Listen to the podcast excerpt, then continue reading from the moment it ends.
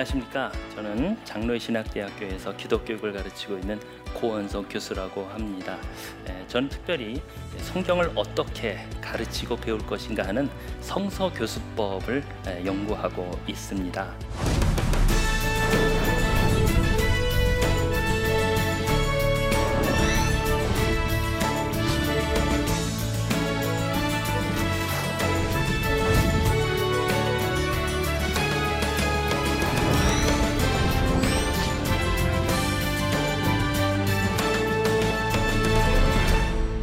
오늘 함께 여러분과 함께 나누고자 하는 주제는 이제 그리스도인의 자기 개발에 대한 것인데요. 어, 그리스도인들의 자기 개발이라고 하면 결국 신앙의 어떤 성숙, 성숙한 그리스도인이 되는 것을 이야기하겠지요. 그리고 또 그리스도인의 신앙 성숙을 얘기하려고 하면 결국 우리는 성경에 관심을 기울일 수밖에 없습니다. 그래서 이 자리에 함께 계신 우리의 모든 분들, 시청자 여러분들과 함께 성숙한 신앙인이 되기 위해서 한번 성경의 자리로 한번 찾아 들어가려고 하는 것입니다. 여러분은 예수를 무엇이라고 생각하십니까? 제가 뭐 예술가는 아니지만 저는 예술을 이렇게 생각하는데요. 예술이란 어떤 눈에 보이지 않는 것 그리고 뭔가 직접 느낄 수 없는 어떤 가치나 생각들 또는 아름다움들 이런 것을 우리가 눈에 보고 직접 느낄 수 있도록 구체화하는 작업이다 이렇게 보고 싶은데요. 뭐 예를 들면 인생이 무엇일까 한마디로 이야기하기 어렵지요. 그러나 인생이 무엇인지를 우리가 직접 들을 수 있는 소리로 음악으로 구체화하는 것이 바로 음악가와 연주자의 역할이라고 생각을 합니다. 또 인생이 무엇인지를 우리가 좀 이해할 수 있는 우리가 알아들을 수 있는 언어로 구체화해서 우리에게 기록해 주는 어떤 시인의 작업이 바로 그런 작업에 속한다고 할 수 있고요. 또 인생에 대한 모습을 우리가 직접 눈으로 볼 수 있도록 그림이나 조각으로 만들어내는 그런 것들이 바로 예술 작업이 아닐까 그렇게 생각을 합니다. 저는 그런 점에서 성경도 어떤 점에서는 예술 작품과 같다 이렇게 말씀을 드리고 싶은 것이지요. 왜냐하면 우리가 직접 눈으로 볼 수 없는 그 하나님을 우리가 어떤 분인지를 우리에게 구체적으로 묘사하고 서술하고 있는 책이 바로 성경이기 때문에 그렇습니다. 2000년 전에 먼 곳 이스라엘에서 태어났던 그 예수 그리스도의 모습을 우리는 더 이상 볼 수 없지만 우리가 그분이 누구인지를 느낄 수 있도록 우리에게 전달하고 있는 책이 성경이기 때문에 그렇습니다. 또 신앙이란 무엇일까? 그것을 우리에게 구체적인 다양한 사람들의 모습을 통해서 보여주고 있다라는 점에서 또 성경은 그것을 구체적으로 보여주는 예술 작품과 같다고 얘기할 수 있지 않을까 아, 이렇게 생각해 봅니다. 그래서 이 그리스도인들의 신앙 성숙의 문제를 가지고 이제 우리는 한번 성경 속으로 한번 들어가 볼까 합니다. 제가 여러분께 소개하고 싶은 오늘 본문의 말씀 어, 예수님의 한 비유인데요. 어, 일단 우리가 보통 씨 뿌리는 비유다라고 마가복음 4장에 나오는 에, 비유입니다. 비유의 내용을 말씀드리면 이렇습니다. 한 농부가 밭에 나가서 씨를 뿌립니다.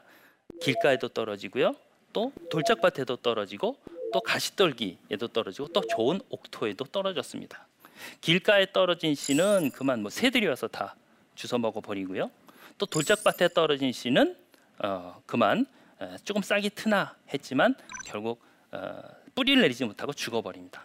또 가시떨기에 떨어진 씨는 어, 뿌리를 내리고 조금 자라는 듯 했지만 주변의 가시떨기 영향 때문에 결국은 열매를 맺지 못하게 되죠. 하지만 옥토에 떨어진 씨는 잘 자라서 30배, 60배, 100배의 결실을 맺는다. 뭐 이것이 바로 오늘 본문에 나오는 이야기입니다.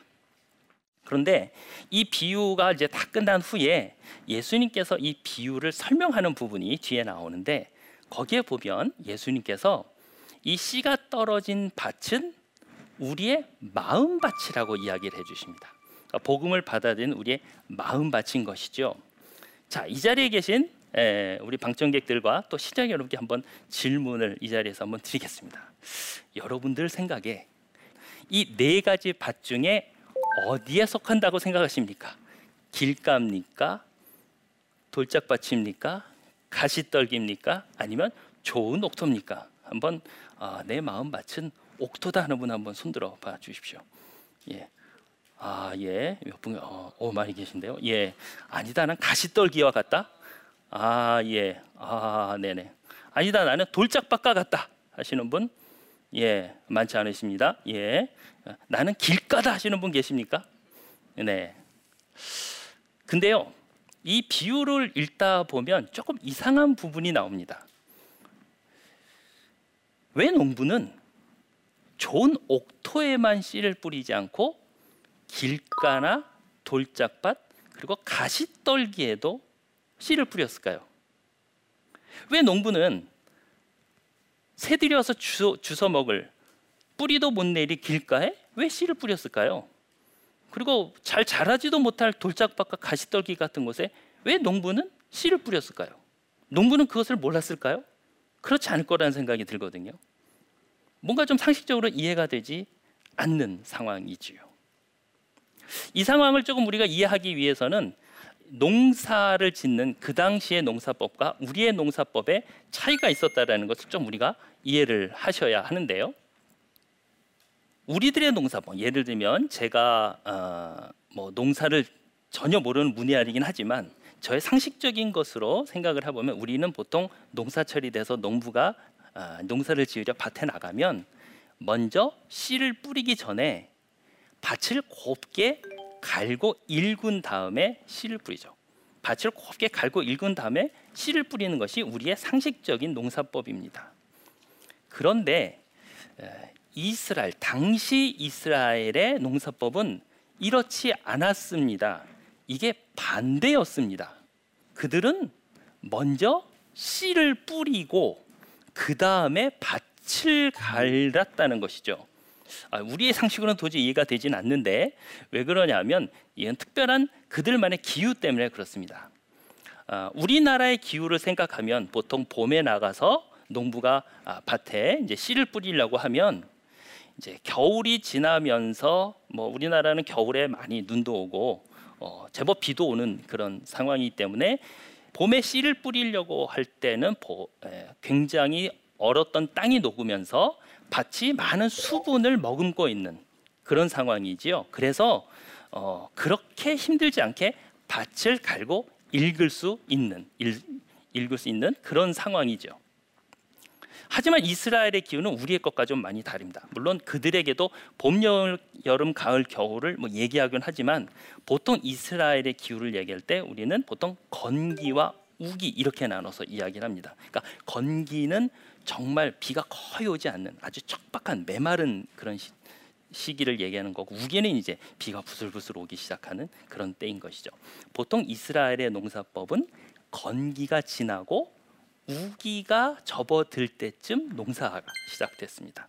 다시 말해서 농사가 시작때쯤 보면 되면 건기 동안 땅이 딱딱해지고 척박해지는 그런 상황이 예, 유지되고 있다라는 것이죠. 그런 메말라져 버린 땅을 그 당시에 오늘같이 현대식 장비가 없는 그 시대에 뭐 소 한 마리로 그 땅을 일군다라는 것은 불가능했습니다.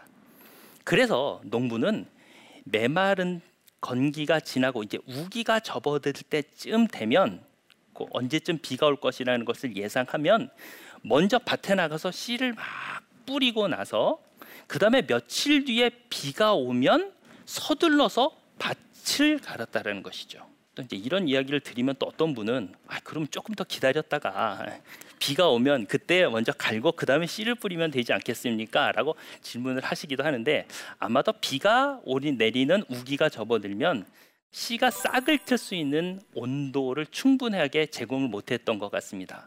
비록 어, 수분은 없지만 건기 동안 뜨겁게 달구어진 땅에 씨를 뿌려서 온도를 충분한 온도를 제공하고 그 다음에 얼마 뒤에 비가 내리면 갈아엎어서 수분을 제공하는 것으로 아마 그들의 농사법이 어, 전개되었던 것 같습니다. 어쨌든 오늘 비유를 이해하는 데서 중요한 것은 그들은 먼저 씨를 뿌리고 나서 그 다음에 밭을 갈았다라는 사실입니다. 이 부분이 바로 이 비유를 제대로 이해하는 하나의 중요한 키 역할을 했다고 볼 수 있겠습니다. 정리해 보면 오늘 비유에서 말하고 있는 이 네 가지 밭의 모습 그것은 바로 비가 오지 않던 건기, 그러니까 농사철이 아니었던 그 건기 동안 척박해질 대로 척박해진 밭의 네 가지 모습을 말하고 있는 것입니다. 그러니까 비가 오지 않는 동안, 비가 오지 않는 동안, 그리고 농사철이 아닌 그 밭의 모습이 어떻게 변해가는지는 우리가 짐작할 수 있습니다. 한번 여러분들 같이 상상해 보십시오. 에, 농사철이었다면 사람들이 에, 밭을 지나 둘러서 지나갔을 텐데 농사철이 아니다 보니까 사람들이 그 밭을 가로질러서 지나가야 되겠죠. 뭐 그 안에서 아이들이 뛰어놀기도 할 겁니다.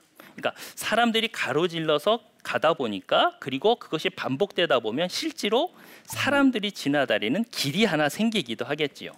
그리고 농사철이 아닌 시기다 보니까 메마른 흙이 딱딱한 돌처럼 엉켜서 여기저기 나뒹굴게 될 것입니다. 그래서 밭의 일부는 돌짝밭처럼 됐겠죠. 그리고 또 밭 이것저것에서는 이름 모를 잡초와 엉겅퀴가 막 자라는 그런 가시떨기 같은 그런 풀들이 무성하게 될 것입니다. 물론 드물겠지만 좋은 옥토도 보존되어 있었겠지요. 다시 말해서 오늘 이야기하고 있는 이 성경 속에 있는 네 가지 밭의 모습은 농사철이 시작할 때쯤 농부가 밭에 나가서 보면 볼 수 있는 가장 대표적인 네 가지 모습이라고 할 수 있습니다. 뭐 여기 철이네 집은 밭이 다 옥토고 옆집 순이네 집은 다 가시덤불이고 또 누구네 집은 다 뭐 길가고 그런 게 아니라 농사철이 돼서 농부가 밭에 씨를 뿌리려고 나갈 때 되면 건기 동안 이미 척박해질 대로 척박해진 그런 상황 때문에 어느 밭에서나 볼 수 있는 네 가지 대표적인 모습이라는 것입니다. 어떤 부분은 길가 같기도 하고, 어떤 부분은 돌짝밭 같기도 하고, 어떤 부분은 가시떨기 같기도 하고, 어떤 부분은 좋은 옥터가 보존되고 있다라는 것이죠. 그런 점에서 조금 전에 아까 제가 여러분에게 여러분의 마음 밭은 이 네 가지 밭 중에 어디에 속합니까? 라고 질문을 드렸는데 사실 이 질문은 잘못된 질문입니다. 만일 이 내용을 우리의 마음밭에 한번 적용해 본다면 우리의 마음밭은 전체가 다 옥토인 사람 아마 없을 겁니다. 마음 전체가 길가와 같은 사람도 없겠죠. 우리의 마음밭을 한번 들여다보면 어떤 부분은 길가 같은 부분도 있고 또 어떤 부분은 돌짝 같은 부분도 있고 어떤 부분은 가시떨기처럼 까칠한 부분도 있고 또 어떤 부분은 좋은 옥토 같은 부분도 있다라는 것입니다. 아마 모든 사람이 다 그렇지 않겠습니까? 그렇죠? 바로 이렇게 척박해져 버린 밭에 농부는 씨를 뿌리는 것입니다. 길가와 같이 딱딱해진 곳에도 씨를 뿌리고요. 돌짝밭 같이 되어버린 곳에도 씨를 뿌리고 가시떨기 같은 곳에도 씨를 뿌립니다. 여러분께 다시 한번 여쭤볼까요? 왜 농부는 옥토에만 씨를 뿌리지 않고 길가와 같은 곳, 돌짝밭 같은 곳, 그리고 가시떨기 같은 곳에도 씨를 뿌린 것일까요? 지금은 길가와 같고, 지금은 돌짝밭 같고, 지금은 가시떨기 같은 곳이지만 며칠 뒤에 비가 내리기 시작하면 농부가 이 밭을 다 갈아엎을 것이기 때문에 그렇습니다. 예. 그리고 가시떨기, 돌짝밭, 길가 같은 것도 농부의 손을 거치면 모두가 옥토로 될 것을 농부는 기대했기 때문인 것이죠. 그렇게 씨를 뿌린 뒤에 비가 오기를 기다립니다. 그리고 며칠 뒤에 그렇게 기다리고 기다리는 비가 내리기 시작하면 농부는 밭으로 나가서 이제 씨 뿌려진 밭에 나가서 밭을 갈고 일구기 시작하죠.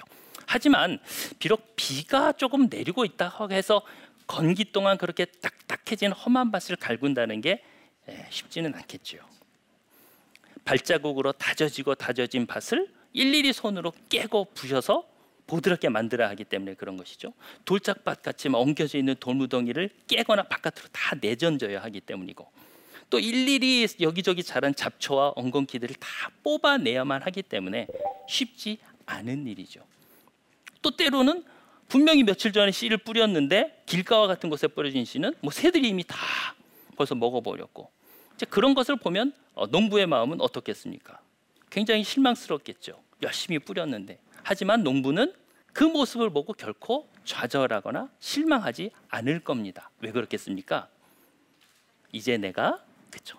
밭을 어떻게 갈고 일구느냐에 따라서 이 뿌려진 씨의 30배를 얻을 것인가, 60배를 얻을 것인가, 100배 얻을 것인가에 대한 수학이 결정되기 때문에 농부는 그 모든 힘든 작업을 감수하면서 열심히 밭을 갈고 일구는 것입니다.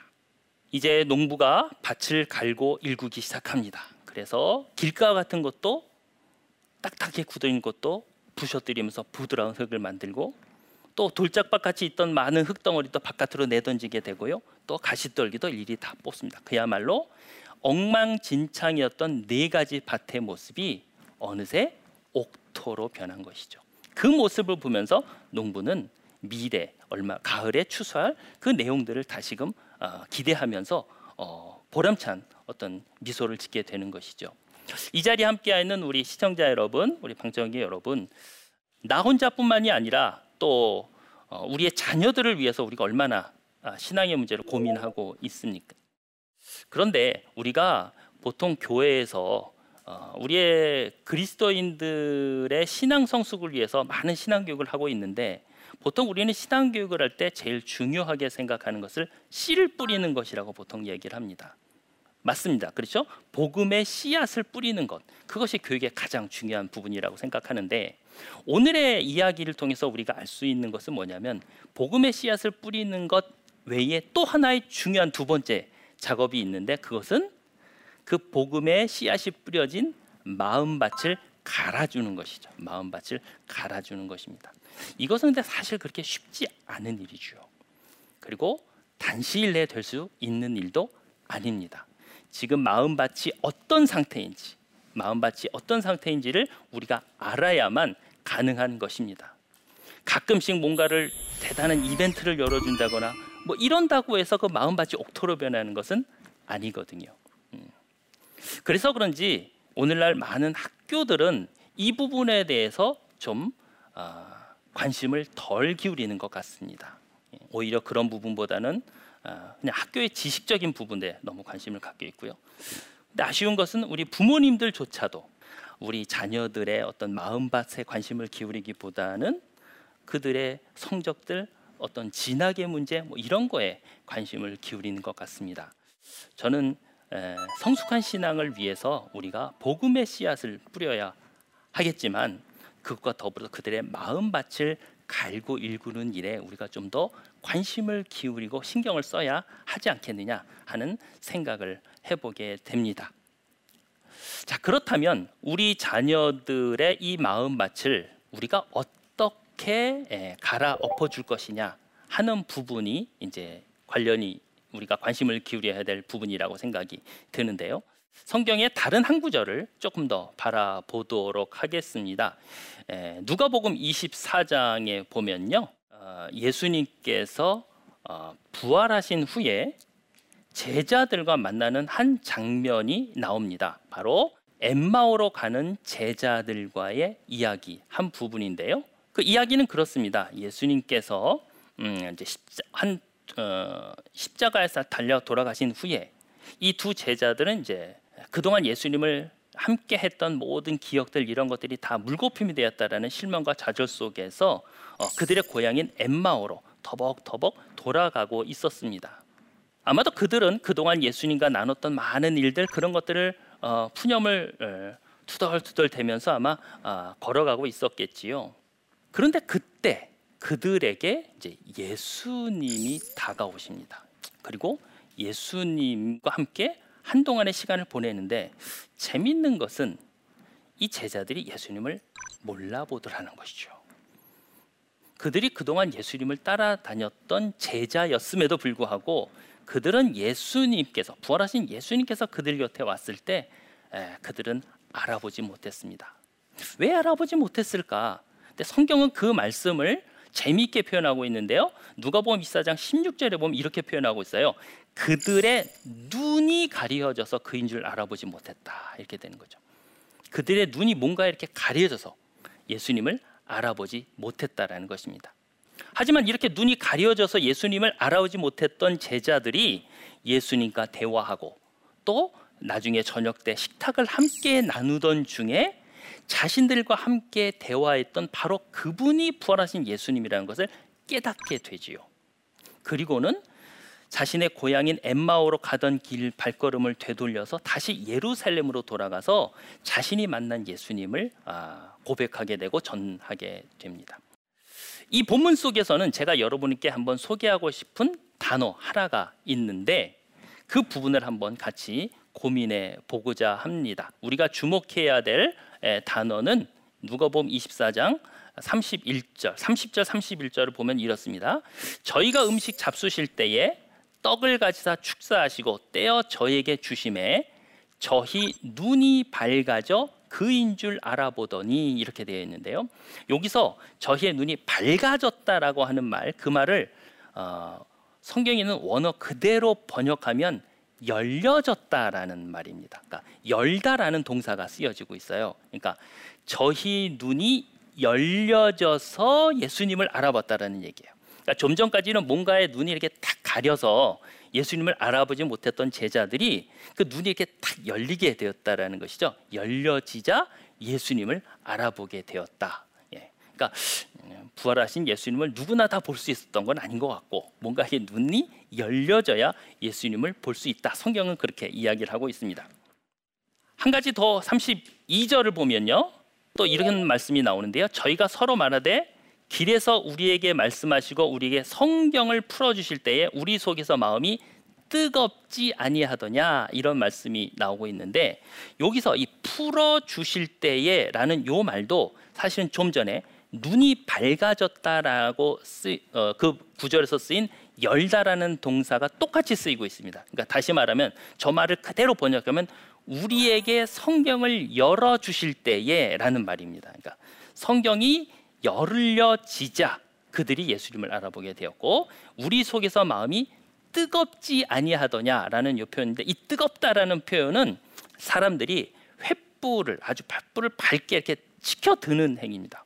횃불처럼. 그러니까 굉장히 밝은 빛을 얘기하는 것입니다. 그러니까 마음이 뜨겁지 아니하더냐라는 말을 조금 더 바꾸면 닫혀졌던 마음이 환하게 열려지지 않았느냐라는 그런 의미죠. 그러니까 표현은 조금 다르지만 성경을 열어 주실 때라는 말과 맥락이 같다라는 것입니다.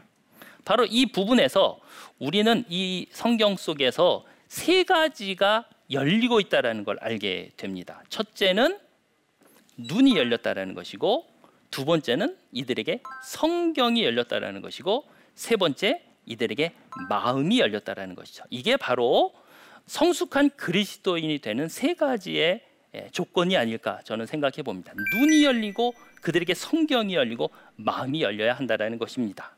시청자 여러분과 아, 모든 분들에게 한번 제가 아, 과제를 한번 드릴까 하는데 혹시 우리 시청자 여러분들은 앞에 종이가 하나 있으면 종이가 하나 있으면 아, 종이를 펴서 한번 그림을 하나만 그려 주시면 감사하겠습니다. 우리 방청객 여러분들은 한번 머릿속으로 상상해 예, 백지를 한번 상상하시고 한번 그림을 그려 주셨으면 좋겠습니다. 백지 위에 하나님을 그려 주십시오. 갑자기 예, 표정들이 예, 지금 예.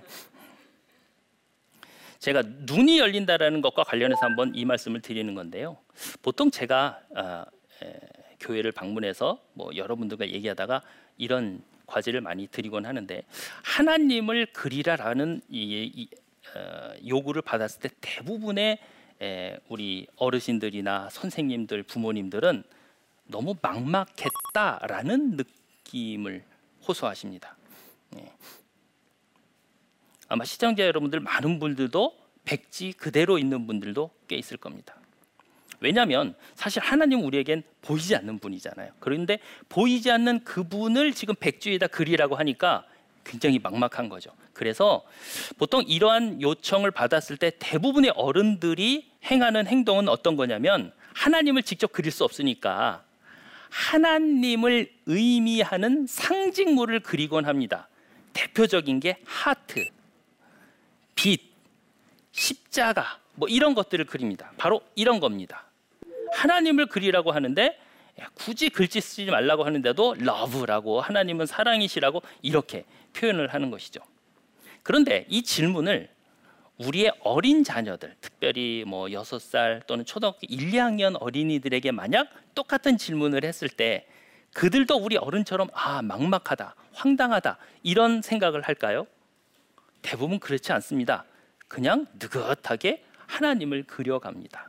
제가 우리 어린이들이 그린 그림 한번 여러분께 보여드리겠습니다. 기본적으로 예, 여섯 살짜리 어린 아이가 그린 건데요. 어린 아이들에게 있어서 하나님은 기본적으로 머리가 길고 수염이 있어야 됩니다. 예, 머리가 길고 수염이 없으면 가짜입니다. 예, 보통 어린이들은 하나님의 모습을 우리 인간처럼 눈, 코, 귀, 입이 있는 어떤 분이라고 생각을 하죠.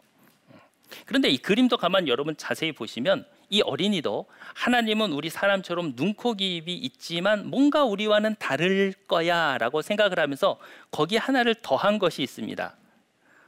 머리 위에 빛이 있고 우리가 보통 얼굴에 색칠을 할 때 보통은 우리가 뭐 살색이라고도 하고 살구색이라고 하는 색칠을 하게 되는데 이 어린은 살구색 위에 하나님은 뭔가 우리와는 색깔이 더 다를 거야라고 노란색 노란색을 덧칠했죠. 그러니까 하나님은 뭔가 우리와는 다를 거라는 걸 어린이도 느끼고 있었다는 것이죠. 또 다른 그림 하나 보여드릴까요? 이건 외국 어린이가 그림을 그린 건데요. 보통 여러분들은 하나님이 어디 계시지? 라고 하면 뭐라고 대답하십니까? 보통 우리 어른들은 하나님은 내 곁에 또는 내 안에 계시다라는 표현을 많이 씁니다. 그러나 우리 어린이들은 하나님은 저 우주 어딘가 하나님만이 계시는 그 천국에 계시다고 생각을 하죠. 예. 뭔가 우주 저 바깥 어디인가에 있다고 생각을 하는 겁니다. 그러다 보니까 하나님은 우주 공간에 계시다라고 많이 생각하고 우주 공간에 하나님이 계시려면 뭐가 필요하겠습니까? 날개가 필요한 거죠. 그래서 이 아이는 날개를 세 쌍씩이나 그려 놓았다는 걸 보게 되죠. 그러니까 어린이들은 이렇게 하나님의 모습을 이런 이미지로 가지고 있다라는 것이죠.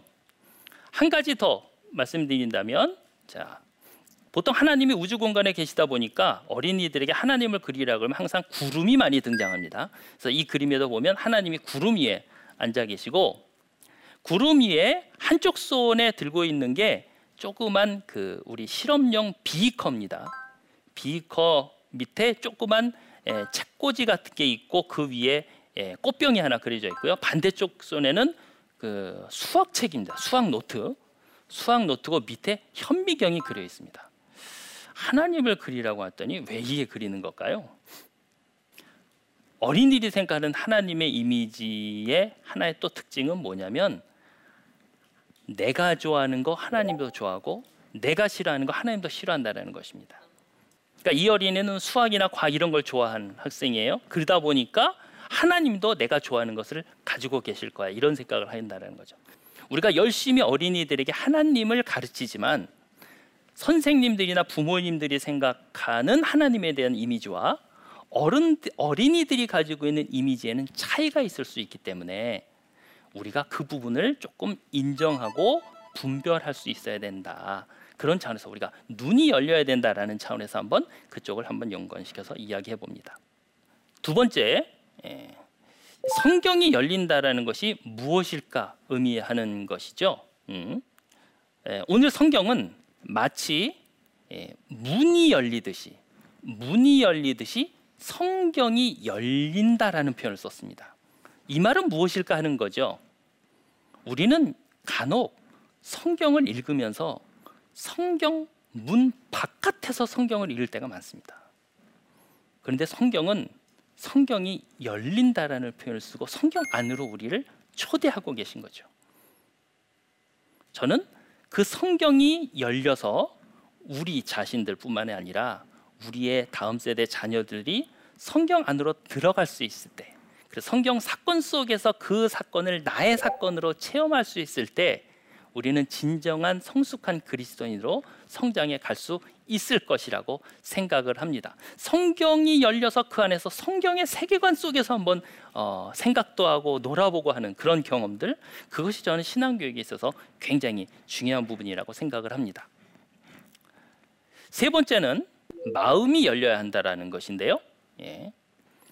예이 마음과 관련해서 한번 말씀드리고 싶은 것은 이스라엘의 그 위대한 왕 솔로몬 왕입니다. 솔로몬 왕이 다윗 아버지 다윗을 이어서 어, 왕이 됐을 때 얼마나 떨렸겠습니까? 다윗은 정말 위대한 왕이었습니다. 근데 이제 솔로몬이 예, 왕이 되면서 하나님께 기도를 합니다. 아, 저는 아버지만 못합니다. 제가 어떻게 위대한 왕이 될 수 있을까요? 하나님 저에게 꼭 이거 하나만은 주세요라고 기도하는 겁니다. 그 기도의 내용이 뭐냐면 이렇습니다. 누가 주의 이 많은 백성을 재판할 수 있사오리까? 뭘 달라고 합니까? 솔로몬은 듣는 마음을 종에게 주사 주의 백성을 재판하고 선악을 분별하게 해주십시오라고 기도합니까? 듣는 마음을 달라는 거죠. 예. 오늘 성경이 이야기하고 있는 어, 바로 마음이 열려야 한다라는 것은 뭐냐면 그 마음이 열려서 하나님의 음성에 들을 수 있는 귀 기울일 수 있는 마음, 태도 뭐 이런 것을 이야기한다라고 생각할 수 있습니다. 그 듣는 마음을 가졌던 솔로몬은 이 역사상 가장 지혜로운 자의 대명사로 불립니다. 마음이 열릴 때, 그러니까 하나님의 음성에 귀 기울일 수 있는 마음이 열릴 때, 우리들은 좀 더 주님 앞에 가까이 나아가는 성숙한 신앙인이 될 수 있을 것이라고 생각이 듭니다. 성숙한 신앙의 세 가지 길, 예, 우리의 눈이 열리고 어, 성경이 우리에게 문이 열리고 세 번째 마음이 열릴 때 우리에게는 신앙의 성숙한 모습으로 접근해 갈 수 있을 것이라고 생각을 하게 됩니다. 네. 경청해 주셔서 감사하고요. 혹시 에, 방청객 여러분께서 강의를 듣고 질문이 있으시면 에, 질문해 주시면 감사하겠습니다. 네. 예. 자녀가 예수님을 따라서 살게 하자니 세상에 뒤처지는 것 같아서 조바심이 납니다. 어떻게 하면 좋을까요? 사실 우리 부모님들의 가장 큰 고민 중에 하나라는 생각이 듭니다. 특히 우리 자녀들이 세상에서 살아가야 하는데 근데 세상에서 살아가되 우리가 그리스도인으로서 살아가야 되는 거잖아요. 근데 우리는 그것을 둘로 딱 쪼개서 그리스도인으로만 살 것이냐, 뭐 세상인으로 살 것이냐, 그것이 굉장히 힘들 것이라고 생각이 듭니다. 그래서 저는 어, 좀 양면적 의미를 가지고 있는 말인데 제가 좋아하는 말 중에 긴장이라는 말이 있습니다. 긴장. 예, 긴장을 잃지 만자. 네, 저는 저는 우리가 세상을 참 열심히 살아가야 된다라고 생각합니다. 그러나 세상을 열심히 살아갈 때 가는 동안 아 나는 그리스도인이지. 복음을 믿고 사는 사람이지라는 긴장감을 조금 더 늘 기억하면서 살아갔으면 좋겠다라는 생각이 듭니다. 또 내가 그리스도인으로서만 살아갈 수는 없기 때문에 내게 주어진 세상 속에서 주어지는 역할도 있고 책임도 있고 이런 것들도 있기 때문에 그 사이에서 긴장감을 좀 잘 유지할 수 있는 에, 그런 마음을 가지면 좀 어떨까 그런 생각을 해보게 됩니다. 예. 귀한 말씀 잘 경청해 주셔서 감사합니다.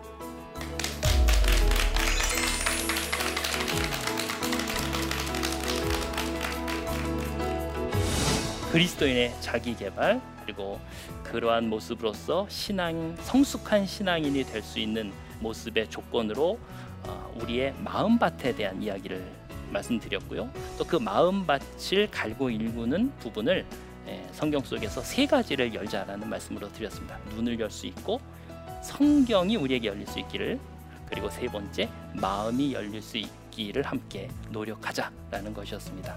저는 우리가 세상을 참 열심히 살아가야 된다라고 생각합니다. 그러나 세상을 열심히 살아갈 때 가는 동안 아 나는 그리스도인이지 복음을 믿고 사는 사람이지라는 긴장감을 조금 더 늘 기억하면서 살아갔으면 좋겠다라는 생각이 듭니다.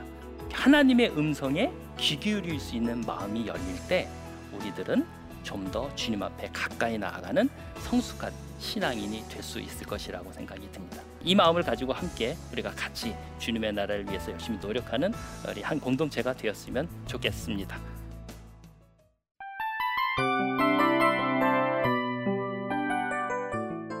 이 프로그램은 청취자 여러분의 소중한 후원으로 제작됩니다.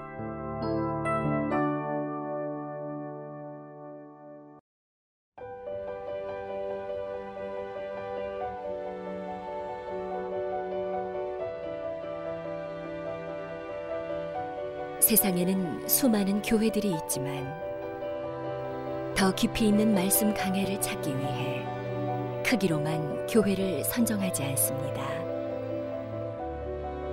보다 좋은 영적 콘텐츠를 더 많이 나누기 위해 방송비를 받지 않습니다.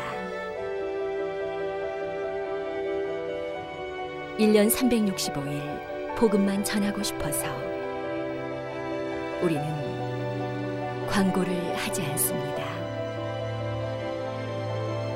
온누리의 복음을 땅끝까지 CGN TV와 함께 땅끝 선교사가 되주세요.